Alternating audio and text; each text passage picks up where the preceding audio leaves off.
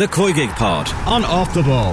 I don't like it. I want to be up there in Group A. I don't care who we get. We should be up there competing against them. But, you know, as you said, we're going to win that group and then get promoted, hopefully. Subscribe to the feed in the OTB Sports app now. 15 years at Sky brought to an end on Sunday. Yep. How did that come about? Well, you know, you get a feeling that, you know, things are changing. So I've known for maybe six months that um, I wasn't going to get my contract renewed. And I'm completely cool with that. Yeah, what would normally happen at, at Sky, they sign a three year deal with the Premier League, and then the pundits would be offered a three year deal. So last time I got a year. And I thought, well, that takes me up, that takes me up to 70. And I'm completely cool with that. And then you think, I'll be ready to retire. And then when you get to nearly 70, you think, you know, I still, I'm still enjoying it. I still fancy it. So I was, I was disappointed, but understand. They've gone in a very different direction. And I, the way I look at it, and I've been saying this for a long, long time, you know, I'm, I'm, it's my birthday on 70, uh, on Saturday, I'm 70. And from the age of, what it means for me, from the age of 15 to 70, I've had wages out of football. Now, I played with great football players who, when they got to 32, 33, and they finished, that was it for them. So I'm one, I'm one of the lucky ones. I've been really, really, really lucky. And, and I feel great. Uh, I've still got lots of energy. And I want to continue working. So I'm, I'm, not, I'm not ready to retire yet.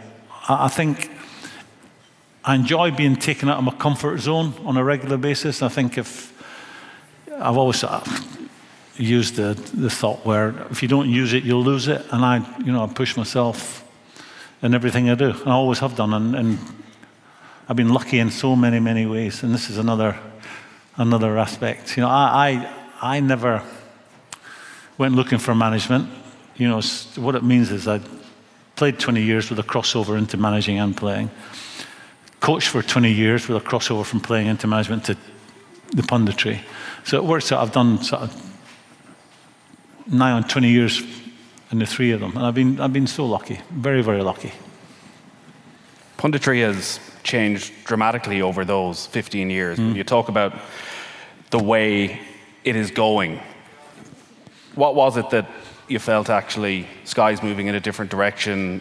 Your voice maybe wasn't, I don't want to say as relevant as it once was, but actually. No, I don't, I don't think that. I just think there's um, obviously more ladies involved now. Um, they're looking for diversity. I still think, I, I think because of what I've won in the game and what I've done in the game, you know, I think um, I'm entitled to my opinion and I think people still listen to it. And listen, I would have worked as long as they wanted me, I suppose. If they had, if they had said to me, we'll give you another year, I would say, okay, we'll see where we are in a year, but I would have taken it. But it wasn't to be. Their call. Because it's not an easy gig. Like I found it easy. Did you? Yeah, I really did. I, I, I got know, live television. You know, puts you on the edge. You know, you know you're, you're only ever one sentence away from never being asked back.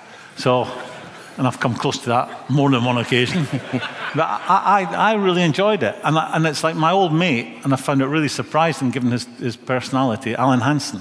Spoke to him many years about it, and he was doing it for years with the BBC. He said he used to feel physically sick before he, was, before he went on air. And I, I, I, I just think it's a giggle. You're with like minded people. Um, you don't always agree when you're doing the punditry, and that's the way it should be. Uh, and I'm just, uh, I was back amongst footballers. And I enjoy that company because that's been my world for a long time, well, forever. It's interesting. It does seem as if maybe 10, 15 years ago, the really heated arguments were the preserve of Irish television, and you mm. experienced some of that. And we used to look at Sky in the days, uh, Keys and Gray, and Match of the Day, and, and didn't, it didn't have the same bite. And you fast forward 15 years, in some ways it's actually a bit tamer over here now, and Sky seems to have just taken a rocket ship. I don't know, was social media driving it, or was there like a concerted discussion, let's try and rev it up a bit? But last couple of years, a lot of arguments, a lot of big moments. Yeah, I think if you look at all media, that's how it's gone. You know, from the newspapers to radio to phone ins to what we do. Uh, I think it has gone to another level. But there's so much interest in football now. I mean, I, I um,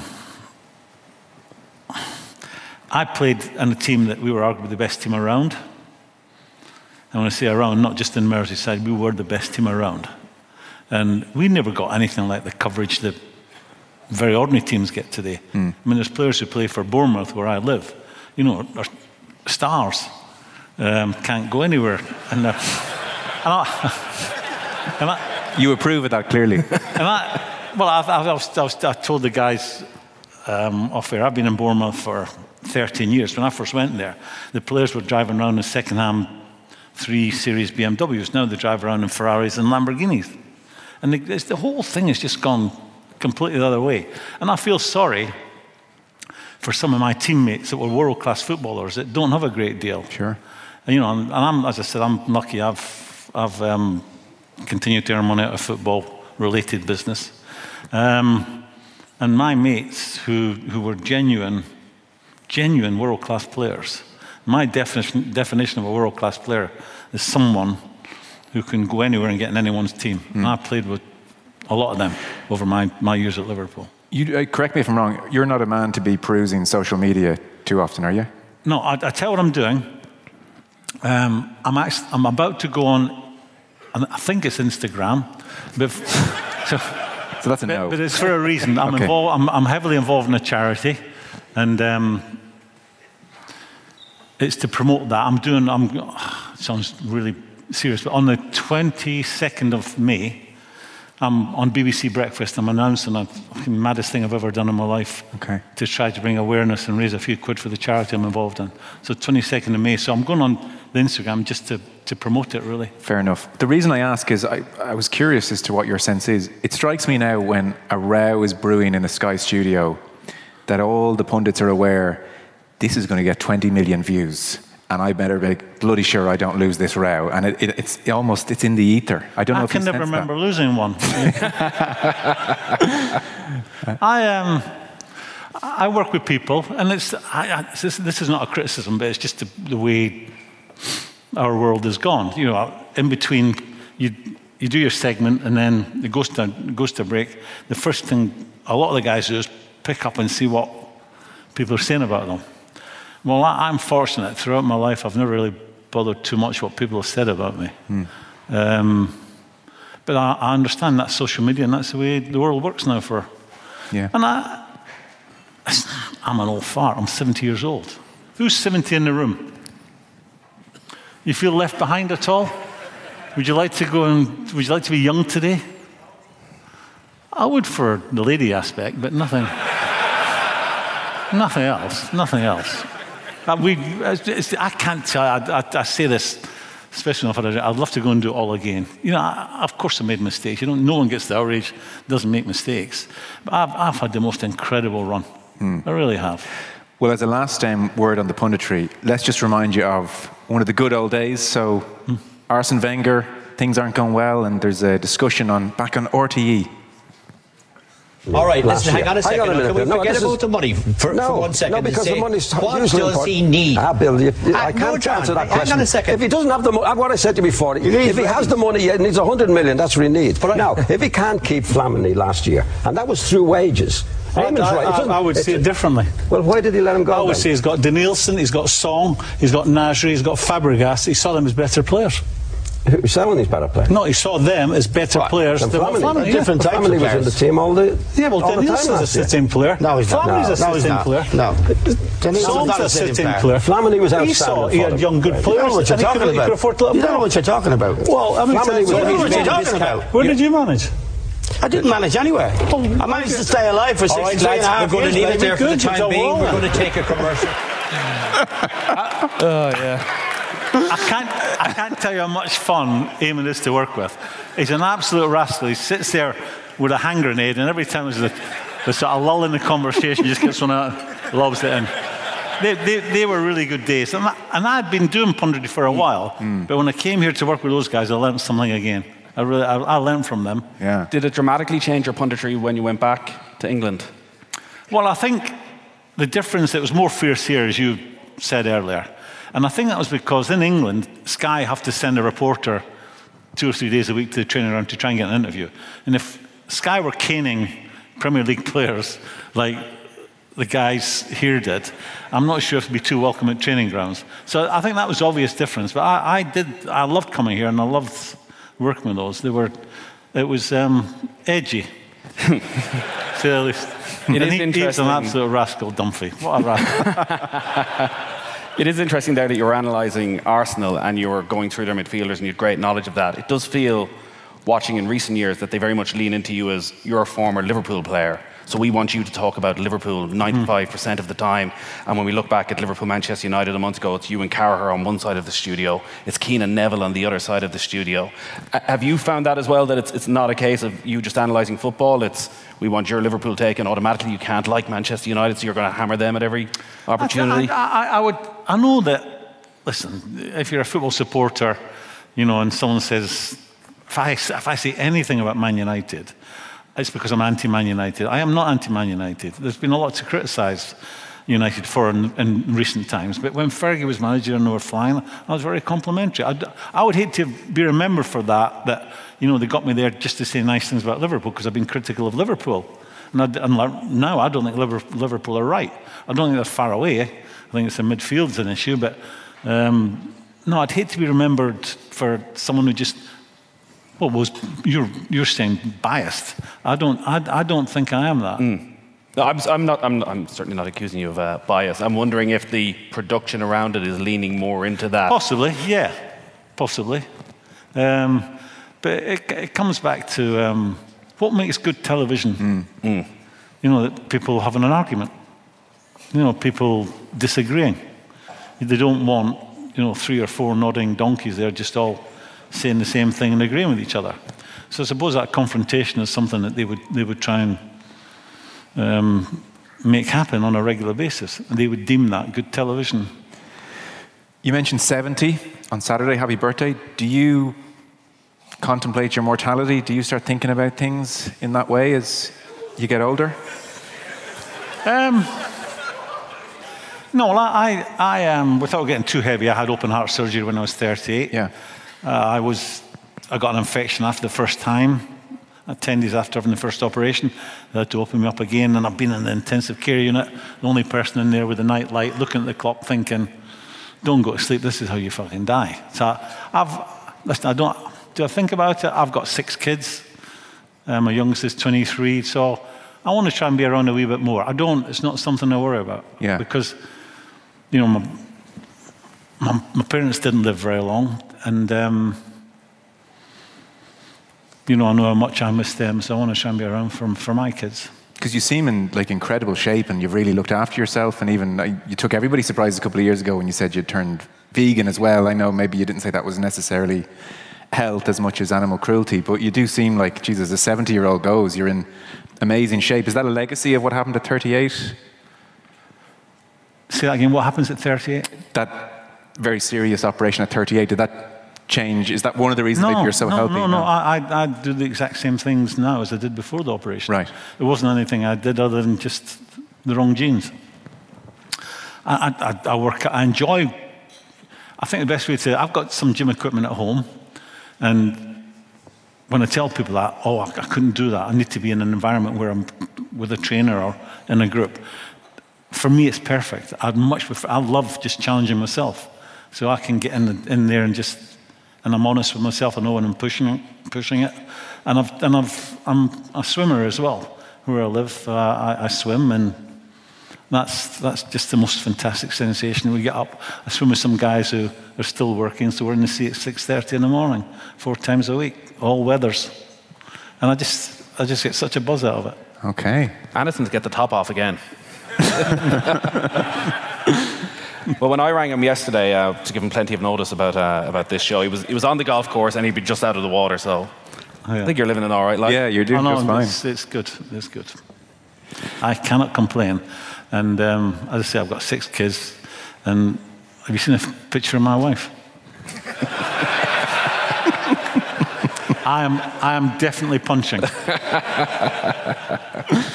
um, on the, the heart surgery, I just happened to read a piece and uh, from a couple of years ago, and it was interesting. You were saying that for a time after, I don't know how long after, but psychologically you're vulnerable after an operation like that, and you would find you could just have tears roll down your face?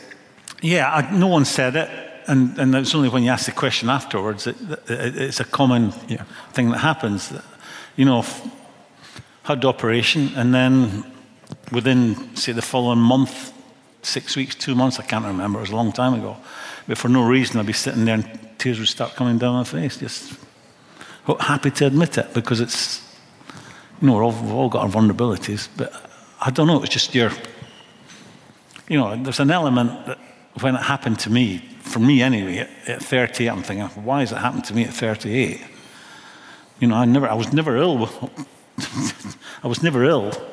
I just went in for a, an ECG and then they said something going on. Then I went for an angiogram, which is where they go into the groin, and they came out with three arteries that needed repairing. And I thought, let's go for it. That was on a Thursday, and on a Tuesday I was operated on. And um, touch wood, I'm, you know, feel Fine. great. Yeah, feel great. Because I guess it is hard as well to get that balance in that you're one of the lucky ones. They spotted this at 38. You were able to go in and have the oh. operation rather than, you know, as you say, it's genetic, anything can happen five years later. No, but it's completely, and, and, and I'll talk about it because it will affect some people in this room. You know, I, I was training, I was 38 years old, training every day with the, the with the players. Um, no shortness of breath, no pains, nothing. Um, and I just went, I wasn't sleeping, and I went for a, the CCG, you know, you got the monitors on, the stickers on, and they said, yeah, there might be something going on, but have an ECG, and I'm sure it'll clear up. The ECG showed it had, um, sorry, that was ECG. The angiogram showed up I had three arteries blocked. Now, at that time, I could have just parked it. And if I had my time again, I would. Because I had no symptoms, no pain, no, nothing running upstairs. I was playing five-a-sides.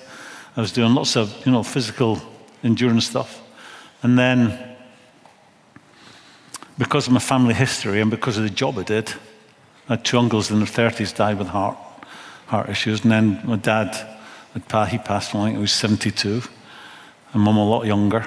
And um, I decided to go for it. And they said, the job you're doing, managing Liverpool, lots of pressure. So I went for it. But I had, if I had my time again, I wouldn't, I, would, I don't, I think I could have pushed it back. And it's like with any, any disease, any treatments have just got better and better and better.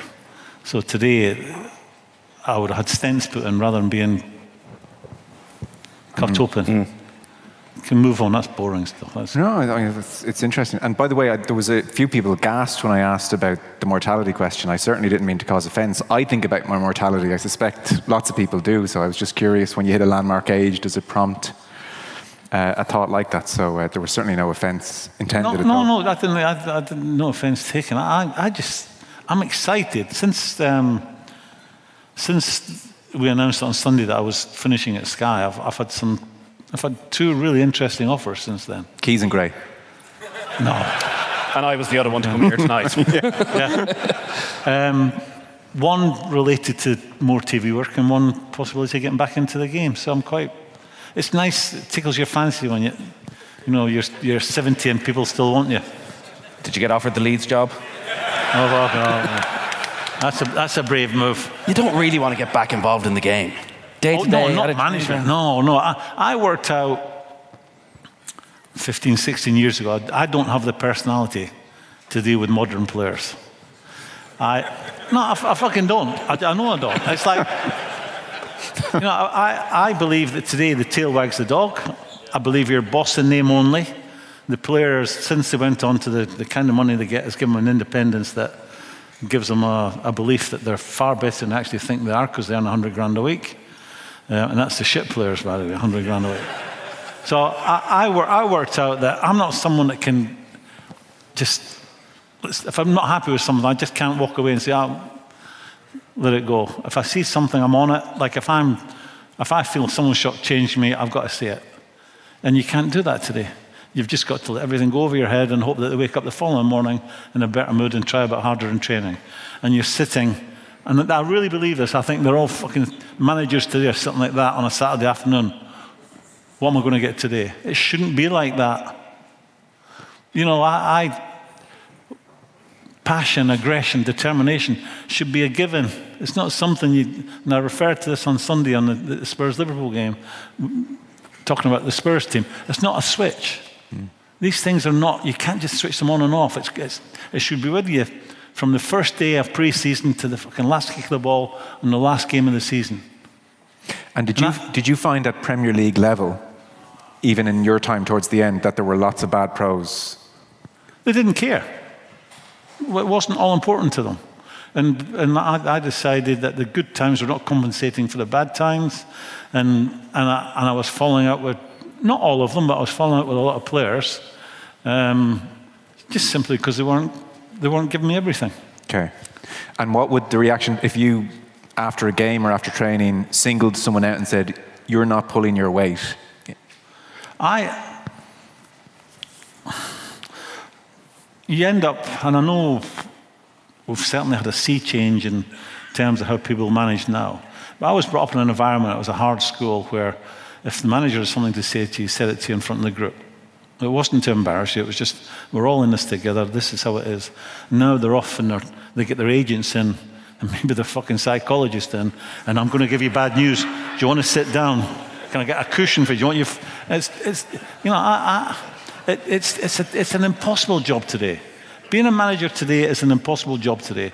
The rewards are enormous, and it's not an easy, it's never been hard, it's never been more difficult than it is today, mm. given that, you know, we, we, um, the times we live in and where people are extremely precious. Not, not everyone, but people are precious today. Fuck them. Get on with it. Deal with it. Deal with the bad news. Take a bit of criticism. Take someone pointing at you and say, I thought you were shit today. Don't be like that next week. Oh, I'm off to HR. Or I'm going to speak to my agent. I'm, so, I'm, sorry, I know I'm talking like an old man, but I really believe we're on a, we're on a spiral.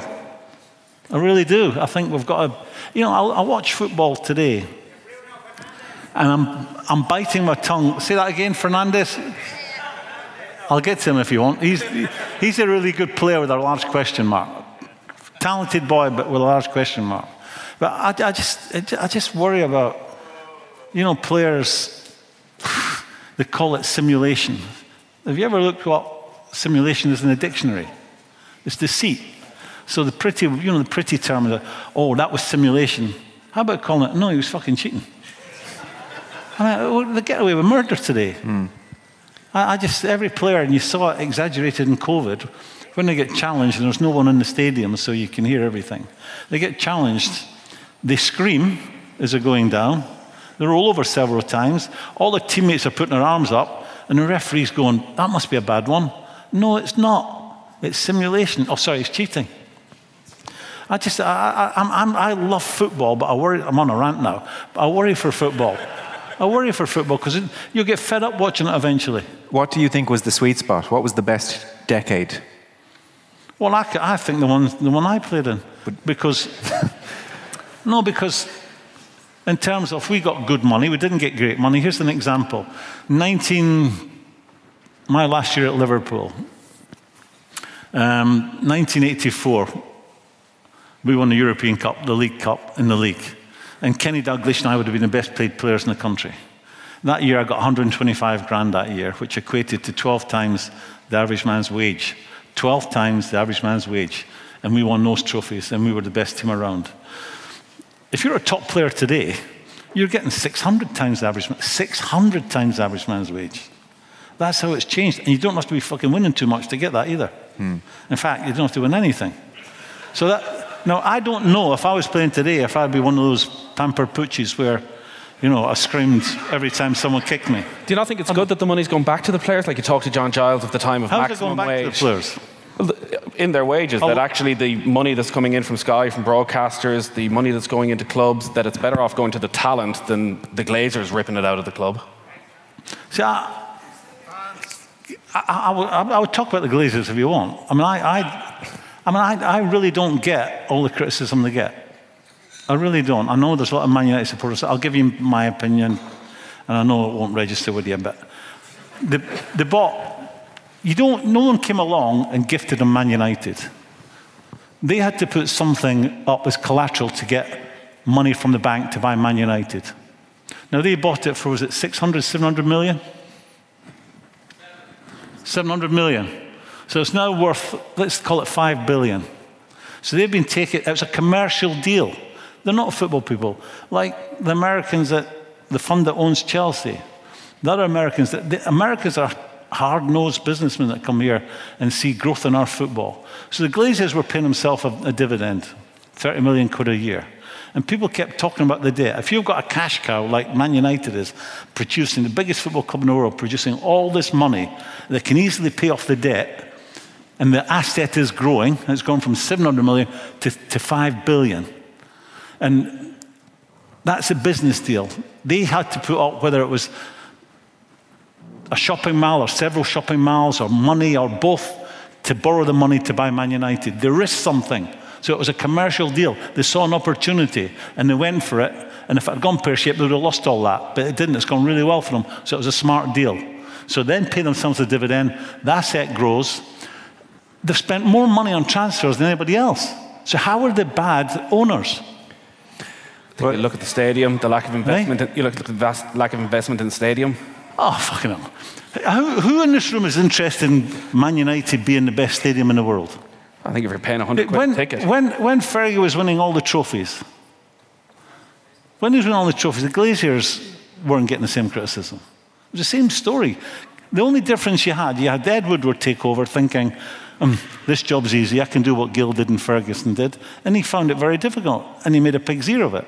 And the most important thing at any football club any football club before, now, in the future is recruitment. They allowed a non footballing person to make big football decisions, and that's why Man United have had a, disappoint, a disappointing decade because of the wrong people making football decisions, not because of the Glazers. They made funds available. And as a manager, that's all you want funds available to buy the best players. And they had the wrong people making the decisions. Mm. That's my take. But I'm, a, I'm seen as a Liverpool biased. no, I, I, I, take the point. At the same time, I suppose the anger, without speaking for Manchester United fans, is that the club was debt free. And suddenly, it was never debt free. Well, effectively, in comparison with what the Glazers saddled on it. So suddenly a lot of money was being paid on interest rate to banks. Another bunch of money was but, going to people who just didn't care that much about But they've spent more money than anybody else. Everyone's they have. complaining but, about Man City. But Manchester United are effectively the highest grossing club in world football because of their fan base. So they're always going to have money to spend. A whole chunk of it went to these lads over in America who didn't run the club very well post Fergie, didn't really care about the club. I just and, and appoint, appointed the I, wrong people and just slept at the wheel a little bit and I, they've made off with a chunk of change. So you can I see think you're letting Ed Woodward off the hook. I don't see any argument. But, but, but who's, who's you, you have who, to who allowed Ed Woodward to do the job for far too long? You have to. Well, that's where the criticism is. They didn't see that he wasn't doing a very good job. But but Man United are a monster football club, a monster of a football club. Yeah, but that's not down to the Glazers. And no. So they, they took they, a chance. It was a commercial deal. Come back sure. to Americans are hard-nosed businessmen, yeah. the ones who bought Premier League teams. They're not in there. When they buy it, they're talking about their exit route. Mm. We'll buy it, we'll keep it six years, maybe 10 years, and we'll get out. And That's what they did. I know, and football and in their early period, it was so successful with yeah. Fergie. Yeah, I take that point. Football fans aren't as used to that kind of a purchase. Glazers really pioneered. Well, I think it's, it's big business now is taking over the Premier League. Yeah. Man United are not alone. Mm. And I just I think it's down to, as I've said, the most important thing is recruitment. They, had it, they got it wrong for a good decade. And they'll, they'll be back. They'll, be, they'll, they'll come back again. Man United, you know, when I was a player, they got, they got relegated. Um, but look how they come back. Man United will be there forever. Mm. I think uh, the last time you were on Off the Ball with us was the day after Jack Charlton passed away, mm. uh, who was your manager at Middlesbrough when you were starting out. What, what age were you when you first met him? I think it would have been 20, 20 21, 20. Yeah. Uh, Giles would always say he could never win he'd an do argument. well. He'd do well in modern day, wouldn't yeah. he? I think quite a few of that Leeds team. Well, Giles would always say you could never win an argument with Jack. You're going into that dressing room probably quite a cocksure 19, 20 year old, plenty of confidence. Yeah. Yeah. He basically said to me, he said, um, after a couple of weeks, he said, Oh, I think you can play. I think you've got talent. He says, But you could be like lots of other kids who've had talent. He said, There's two doors for you. That one might take you to on to, on to being a, a player, and maybe be lucky to win something.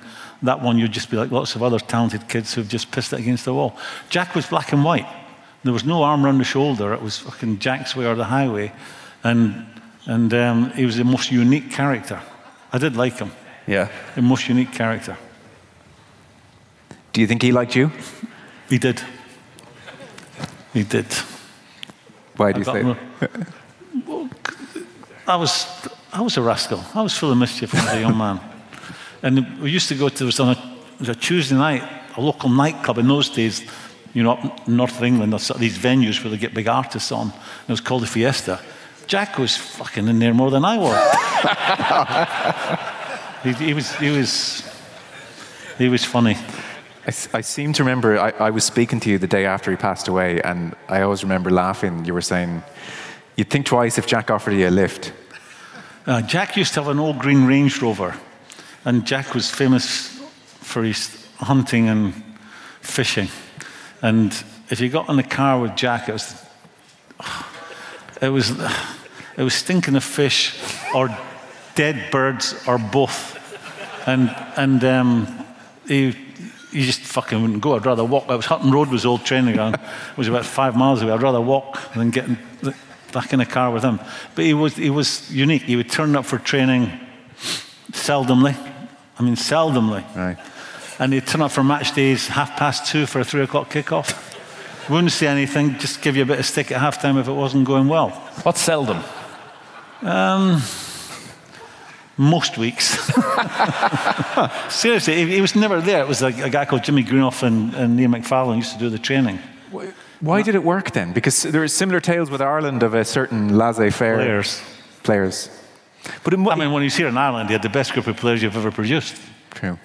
And he got lucky. You know, international management is all about luck. You can't buy players. It's just what the country produces at that time. But, but Jack, it was basic. You know, it was like, get it in there, we'll play in their half. And um, don't be showing me how clever you are in our own half. It was basic stuff. But it was, it was, it was born out of the- his time at Leeds and Don Revie and the success they had. Yeah. But they were, you know, if, and I'm not, I'm not criticising or saying that Leeds weren't a great team. You know, Bremner and Giles in midfield, they were a real good foot. Eddie Gray, you know, Lorimer, they had great players, but they were they still had a, a basic way of playing, um, which of course enabled them to win trophies. And they should have won the European Cup. If you remember that, Yeah. Peter Lorimer scoring a free kick, being made to take it again. Was it Bayern Munich? Yeah. And Yeah. Holland. Yeah.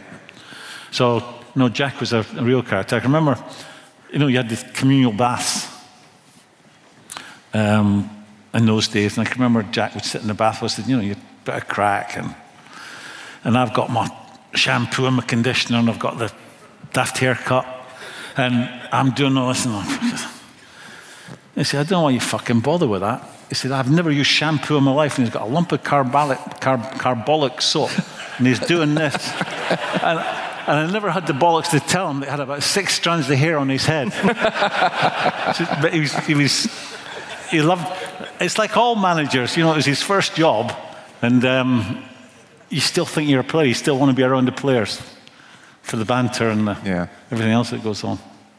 And he was, he was the most miserable, tight bastard I've ever met in football. We'd be training, he'd be training, he'd walk over to the side where the old boy, you know, flat cap, retired. And this is when we we're training, he'd walk over and go, I forgot my cigarettes, can I have one? And I swear on my children's lives, he would take the packet off the old guy, take three or four out, and give him the fucking packet back.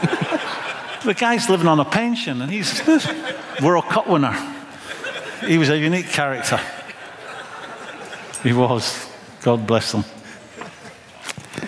Uh, when you go back to Anfield now with your Sky work or to watch a game, I don't know. Do, I guess you're there in the. Well, it's not round the corner from me. I will go back. yeah. Do, do you get a warm reception? I went, I went on the Kop on Sunday just in case I don't go back. after the broadcast. And Crest the fucking die, like you said. I'm, Well, just don't, don't, Jesus, don't say that to me. I won't sleep tonight, you know that. don't you? Oh my God. In fairness, it turns out you were right. I really did mean it in you're flying and you're going to be around for a long time. I think about my mortality, for God's sake. So what? You went out after the broadcast for? No, before the game. Before you know, the game, you get right. there before anyone's in the ground. So. Um, what are your memories that come to your mind when you go out there on your own? They were just the most unbelievably good days. You know, when I went to Liverpool, they had just won the European Cup. They were the team. It didn't matter who had come in for me at that time. You know, if it had been Barcelona, Real Madrid, whoever, you would, you would go to Liverpool because Liverpool was the most successful team. And I went into a dressing room that was just full of winners. As I said, they just won the European Cup for the first time. And um, it was just great from day one. Mm. Just fantastic from day one. Hard school. And I never ever had a watershed moment in my career where any coach said something to me or showed something on the, on the training ground. I got better because every single day I was working with some of the best players in the world, think, having to think quicker and move the ball quicker, improving your touch. And um, it was just, it was a hard school, a very hard school. Ronnie Moran and Joe Fagan. Um, we were speaking to Wes before about Fergie and how very little he took part in actual training. That was Bob Paisley. It was more Ronnie, Ronnie Moran and Joe. Were, they were with us all the time. But Ronnie died, I don't know, six, seven years ago. And coming back from his funeral, I had my youngest son with me. And I said, you know what, James? Ronnie was the, easily the biggest influence on my career. And, and he had the incredible knack of making you feel you weren't very good. no, he would say, he would say, ah, you think you're good players. We've had better players here than you lot. And you think you're a good player. You know, and he would throw a St. John in, or he would throw a Peter Thompson, or he'd throw someone in. So they're always making you strive to be better. And obviously, looking back, we must have been as good as the other guys had had there. But it was, it was you know, team picture, second week of pre season. You got an Anfield, team picture. The manager would be in the middle Joe would be there or Ronnie would be there, the other ones, and they would shout across to each other. Shit season last year, Ronnie, wasn't it? yeah, just the one trophy this year, Joe. And it's a fucking European Cup. It was a really bad season. you know. So they were, they were on us all the time, on us all the time. And we were called the big heads. You know, and if we lost a game, there was no big inquest. It was just a bunch of fucking big heads, bunch of big heads and they felt we were that good. The only time we lost a game is when we weren't at it. Okay. So you fucking big heads. You didn't show them respect. You're big heads. So we, I can remember we were playing Coventry one day, just on that theme, and we're 3 0 down at Coventry. And at halftime, Kenny and I, who room, we roomed together, Kenny and I roomed together, and we are squaring up. And then it developed into, you know, trying to land punches on each other, and we're separated. And um, once it settled down, Joe said, It was fucking obvious to me. Ronnie said, Well, it's fucking obvious to me. The manager said, It's fucking obvious to me. They repeated this four or five times. And I said, Tell us then, what's fucking obvious? You've all been on the piss. they went into the bathroom area, drank the tea in there. The manager fucked off for a sausage roll and a sandwich in the boardroom, and we were left there doing there was, no, there was nothing tactical about them. They just made us feel that if we matched anyone for effort, we'd win. Mm. And in my seven years at Liverpool, we did one thing tactically. We played Bayern Munich in a semi final European Cup, and we'd drawn nil nil at home. Paul Breitner played for them, he was a top, top player. And in the second game in the Olympic Stadium, we go out, we warm up, we come back in. The buzzer goes for us to go out and play the game. We line up, and manager stood in front of us and said, Oh, tonight, Sammy, Sammy Lee, you man mark that Paul Breitner. We all started laughing. What? Because in my seven years, that was the one and only time that talked about doing something different wow. other than us going out and being better in opposition. And you tell me the psychology in that, that had two weeks to tell us, two weeks to work on it, but they chose to tell us two minutes before we go out. So they either had great belief in us that we would get it and could do it, or they weren't quite sure how to set up a, a training to have a Paul Breitner look-alike. It was, it was and, and, and, that's all they did with us. They just made us feel that we were so good that if we match the other team for effort, you'll win. One of the things that stands out when you look at your stats from Liverpool is how many games you played. So every single season mm. you were there, you played over 50 matches. You spoke there about getting better, and quicker and technically getting better. When you look back in those seasons, when were you at your absolute best? If we had analysis like we had now, where after every game we're sitting down and we're debating Graeme Souness's talents, when were you as a footballer at your absolute best? I think my last year at Liverpool when I was 30, 31. You know, every position is different. Strikers would, wouldn't be the best at that age, but, you know, a central midfield player, you've understood the game and you've still got athleticism. Um, I would say then 30, 31. You know, when you get older, if you're a striker, you start to come towards the ball. You don't want to be running in there all the time, unless you're Haaland. He'll be doing that at 41. Um, so, yeah, 31. You know the way you say there wasn't a big emphasis on tactics? Would you, as a group of players, discuss tactics as in you need to drop deep on him or that forward's dropping into midfield, Graeme, you need to take him? Or did you, did, did you even have to talk that way? Because surely there must have been some machinations well, going there was on. Nothing, there was nothing co- as a collective. Okay. Joe was the, Joe was the one that would have, Joe Fagan was the one who, he was such a nice man. He's the one that would have give us direction if that was happening. Now, when I say they didn't talk tactics, I mean, he'd put big games, especially big games away in Europe, he would say to me, No, you'll have a good look today, son, won't you? And that meant I would just support everything. I would never go and try and get in front Okay. of the ball.